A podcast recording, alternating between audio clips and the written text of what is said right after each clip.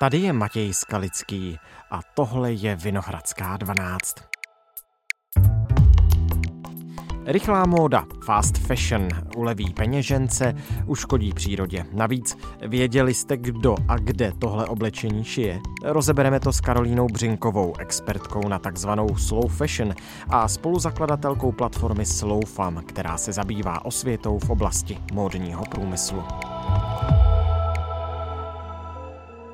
Dnes je úterý osmého srpna.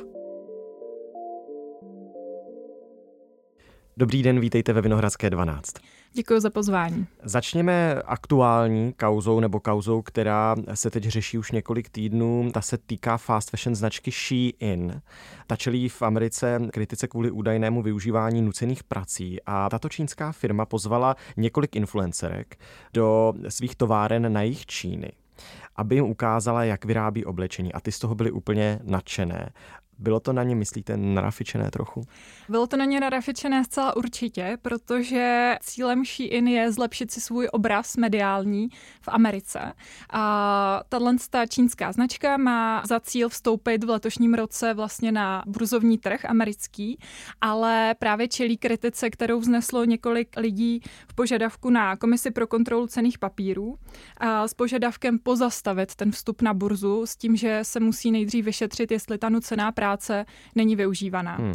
A oni se rozhodli ten svůj jako mediální obraz zlepšit právě skrze šest influencerek, které pozvali do své továrny, kterou nazvali jako inovační centrum v čínském městě Kanton, kde jim ukazovali vlastně celý proces od výroby oblečení, od vlastně stříhání materiálů po balení a nějakým způsobem dávání dohromady těch zásilek. A těchhle z těch šest influencerek mělo vlastně za úkol natočit na své sociální sítě primárně na TikTok videa a informovat veřejnost a své followery o tom, jak vlastně tahle firma funguje a zlepšit jí tak mediální obraz. A ve chvíli, kdy tohle to udělali a ty videa se vlastně dostala ven, hmm. tak se na ně snesla obrovská kritika za to, že vlastně se staly jako nástrojem mediální propagandy, vlastně P R té dané firmy, která vlastně takhle vůbec jako nefunguje. Že tam vystavila pro ně nějakou Potěmkinovou vesnici. vesnici. Hmm. Přesně tak. A vlastně těch šest influencerek nějakým způsobem na to reagovalo. Jedna z nich se dokonce rozhodla tu spolupráci s firmou Shein přerušit, ale to, co mě přišlo na tom hodně zajímavý, byl vlastně článek pro Time, kde uh, vlastně jedna novinářka pro Washington Post, Taylor Lawrence, uh, říkala, že vlastně nejenom, že to ukazuje nějaký cíl zlepšit si svou mediální pověst té firmy, ale současně uh, to naznačuje i nějakou jako špatnou mediální gramotnost celkově publika, které sleduje tyto influencerky, tiktokerky a a považuje vlastně zprávy, které jsou na této sociální síti za pravdivý a vlastně čerpá z nich informace. Ale ono se to asi netýká jenom, když už jsme tu jmenovali tu jednu značku, jenom téhleté jedné značky. Ta Čína je mimochodem takový příklad země, kde se tyto fast fashion značky ve velkém vyskytují? Je to tak, ale současně Čína aktuálně je zemí, kde vlastně většina věcí už nejde na export, ale zůstává v rámci importu, takže jo. vyrábí sama pro sebe.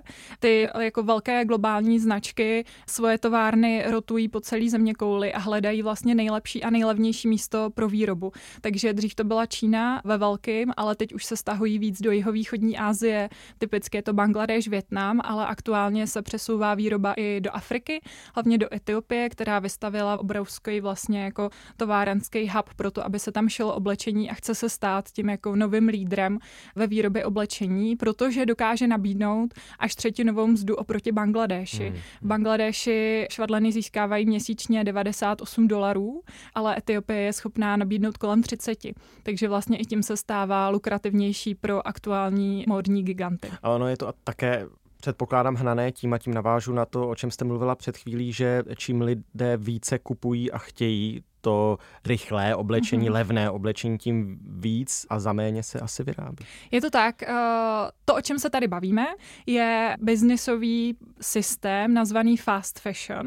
Pro Shein se to dá pojmenovat ještě ultra fast fashion, ale k tomu se dostanu. Mm-hmm. Fast fashion je vlastně systém, na kterém aktuálně fungují všechny vlastně globálně velký modní značky, kterými si dokážeme představit a vyjmenovat.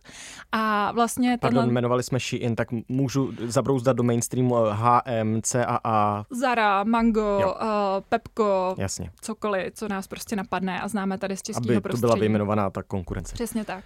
A ten fast fashion systém se dá definovat na základě nějakých tří proměnných, a to je nadvýroba, která vlastně se týká toho, že ty firmy pracují vlastně s ekonomickým systémem úspory z rozsahu. Hmm. A to znamená, čím víc toho vyrobím, tím uh, víc na tom ušetřím. Hmm.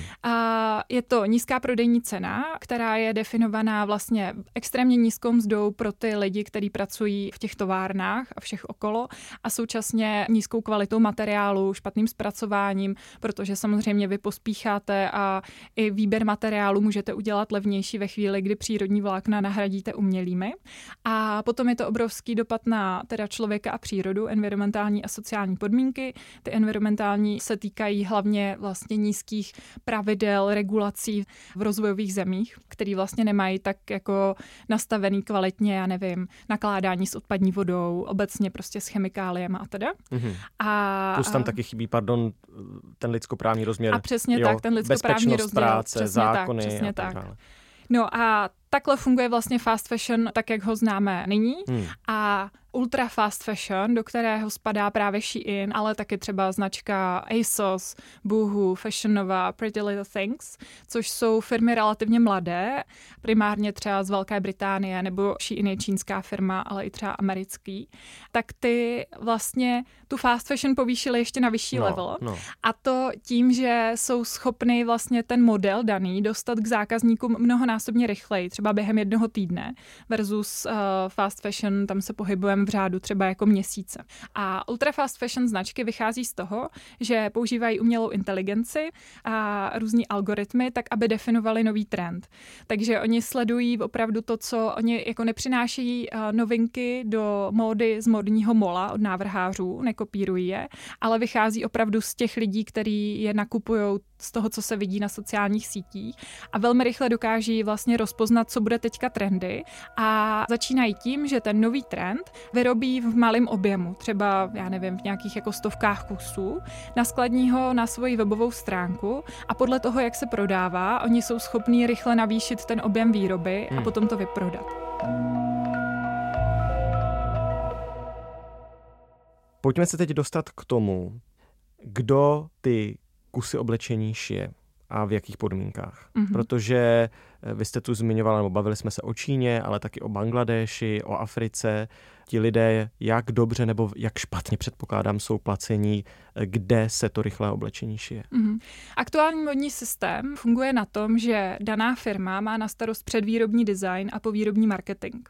A to, co se děje mezi tím, tak vlastně má na starost zprostředkovatel, který v rozvojových zemích hledá továrnu, která za co nejkratší čas a co nejrychleji to oblečení vyrobí. Mm. A tady mezi těma továrnama, kterých je opravdu velké množství, panuje obrovská konkurence. Takže ty továrny jsou schopny zakázku vzít i pod cenou, jenom proto, aby nějakým způsobem měli práci, kterou zadají těm švadlenám.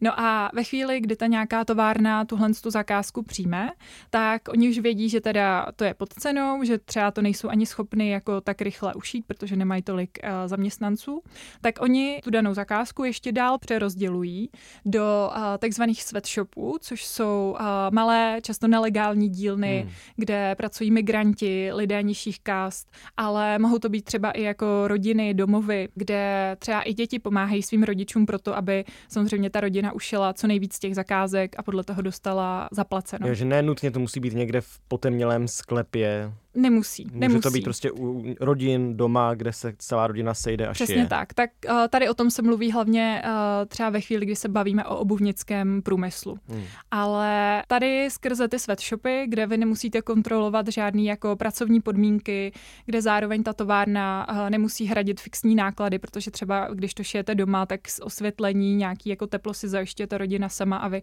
akorát platíte za ten kus oděvů. Tak tohle to celý je vlastně strašně nepřehledné nepřehledný systém, o kterém ta velká firma, ten původní zadavatel nemá vůbec žádný hmm. uh, přehled, nemůže mít. A tím pádem i z těch množství továren, se kterými vy spolupracujete, tak uh, skrze sweatshopy se dostanete třeba na desetinásobek různých míst, kde ta celá objednávka je kompletována.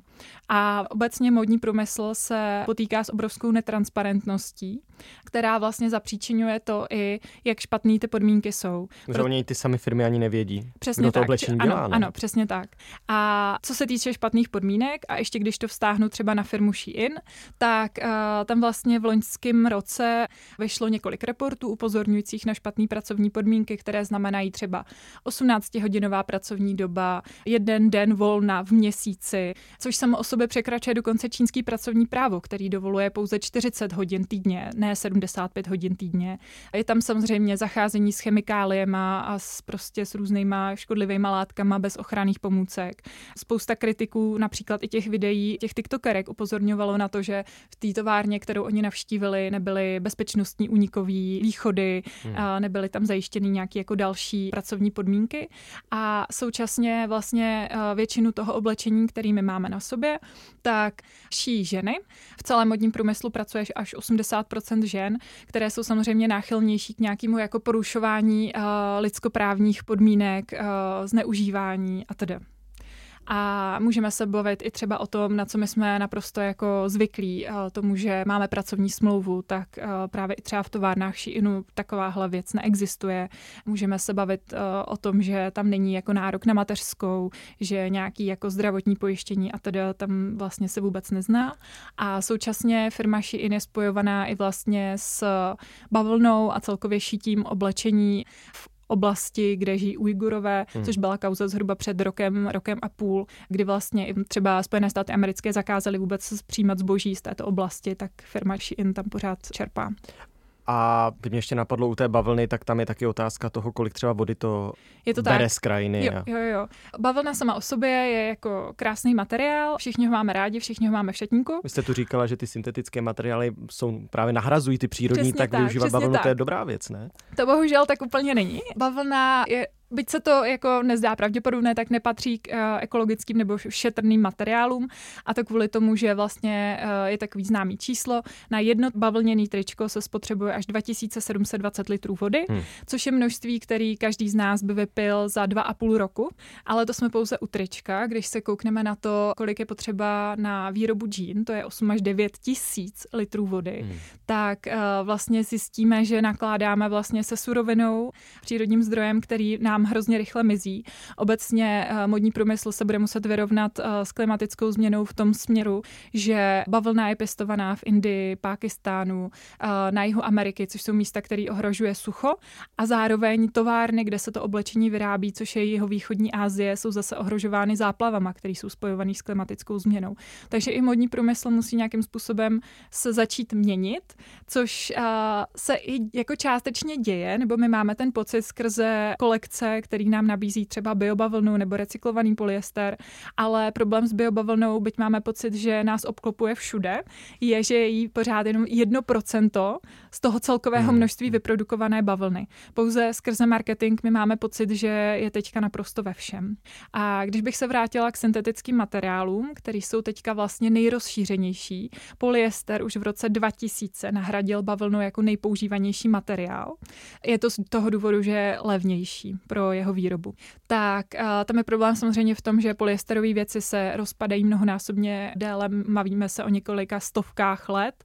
Současně obecně vlastně fast fashion řetězce podporují tu nadvýrobu a my máme pocit, že se toho oblečení, protože je tak hrozně levný, můžeme mnohem rychleji zbavit. My vlastně každou vteřinu vyhodíme globálně tolik oblečení, který by zaplnilo jeden nákladní vůz hmm. za jeden den, jeden a půl budovy Empire State Building, což je strašně velké množství a my neumíme s tím textilním odpadem nějakým způsobem nakládat, protože byť, že máme pocit, že se teďka mluví o recyklaci, tak to je pouze jako slovní hříčka, která se k nám dostává právě zase skrze marketing, protože recyklace textilu je extrémně náročná, extrémně drahá. My ty technologie ještě nemáme, nebo ne v takovém množství, jaký bychom potřebovali. A z aktuálního množství textilního odpadu my jsme schopni zrecyklovat dvacet až třicet procent, ale děje se to pouze u jednoho procenta textilí. Zbytek se stává odpadem.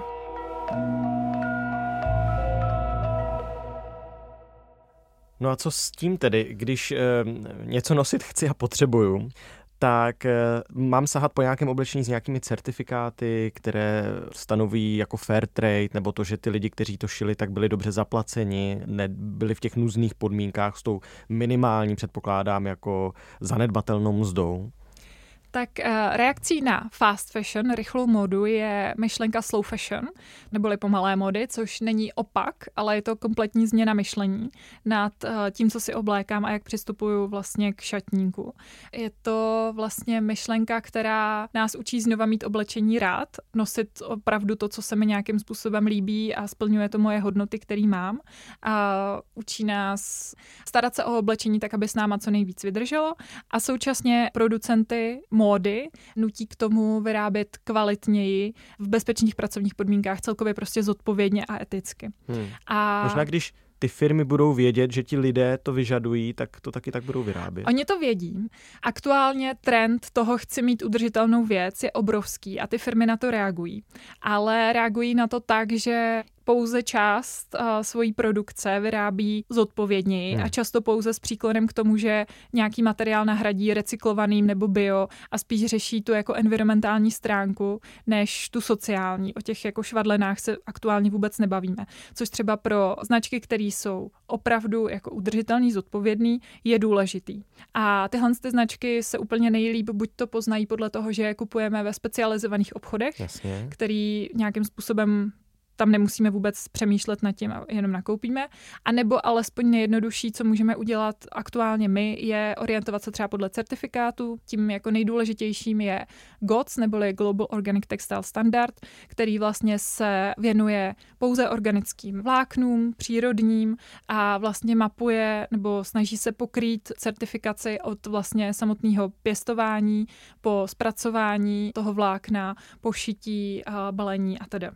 A potom je spousta nějakých jako dalších certifikátů, kterých se lidi můžou najít, třeba veganský nebo certifikáty, které se věnují vlně a teda. Hmm. A pak je uh, dobrý jako pro zákazníka se orientovat podle takzvané buyerarchy, neboli nákupní pyramidy, která vlastně se v několika bodech věnuje tomu, jak přistupovat k oblečení, a začíná už jenom tím, že nosíme to, co máme ve vlastní skříni, potom si to můžeme půjčit, vyměnit na swapu, zajít třeba do sekáče, ušít si to, a úplně na konci nějaká jako informovaná volba toho, že si koupím prostě tu zodpovědně vyrobenou věc. Mm-hmm.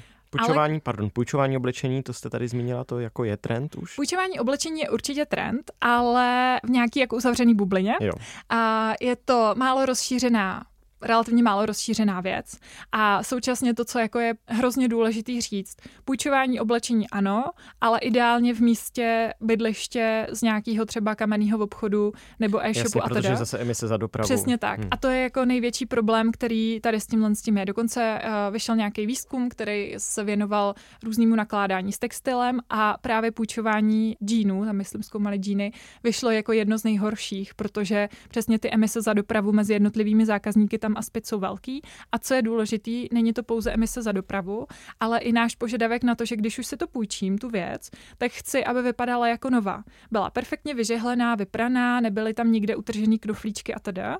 A tohle se dá buď řešit tím, že ta zprostředkovatelská firma to bude pečlivě prát, opravovat a teda, anebo tu věc prostě vyhodí. Hmm, hmm, Takže se hmm. dostáváme zase do dalšího kolotoče toho, že to tak úplně jako šetrný systém není. Tohle to je mimochodem pravda s tím vyhazováním, že když si necháte objednat nějaké oblečení z e-shopu, dojde vám, vy si ho vyzkoušíte, pak ho pošlete zpátky, tak pro tu firmu je levnější už to nezařadit mm-hmm. zpátky do nabídky, jo, prostě to a vyhodit. vyhodit. Ho. Přesně tak. No dobře, a jak změnit, a to je asi tak moje poslední otázka, jak změnit teda myšlení těch firm, které tohle dělají, a jak, pokud ten argument stále používají, že aspoň těm lidem v těch rozvojových zemích dávají práci, jak je donutit, aby je lépe platili? Aby to skutečně byla práce a ne otročina. Tak tohle je jako strašně komplexní systém, který by se musel změnit hmm. a který určitě nezmění to, že my budeme bojkotovat nákup v textilních řetězcích, protože místo, jednak místo nás tam přijde nakoupit někdo jiný, a to už kvůli tomu, že třeba právě v Indii a v Číně se vzmáhá střední třída, která si chce prostě nakoupit. A druhak proto, i co jsme viděli v rámci covidu, že ve chvíli, kdy firmy zruší své objednávky, tak se kompletně prostě ten systém rozpadne, strašně moc lidí zůstane bez práce, bez vyplacený mzdy a teda. A tím pádem, pokud to chceme nějakým způsobem změnit, tak Global Fashion Agenda, myslím, že to byla tahle ta organizace, vlastně definuje osm cílů módního průmyslu pro to, co změnit.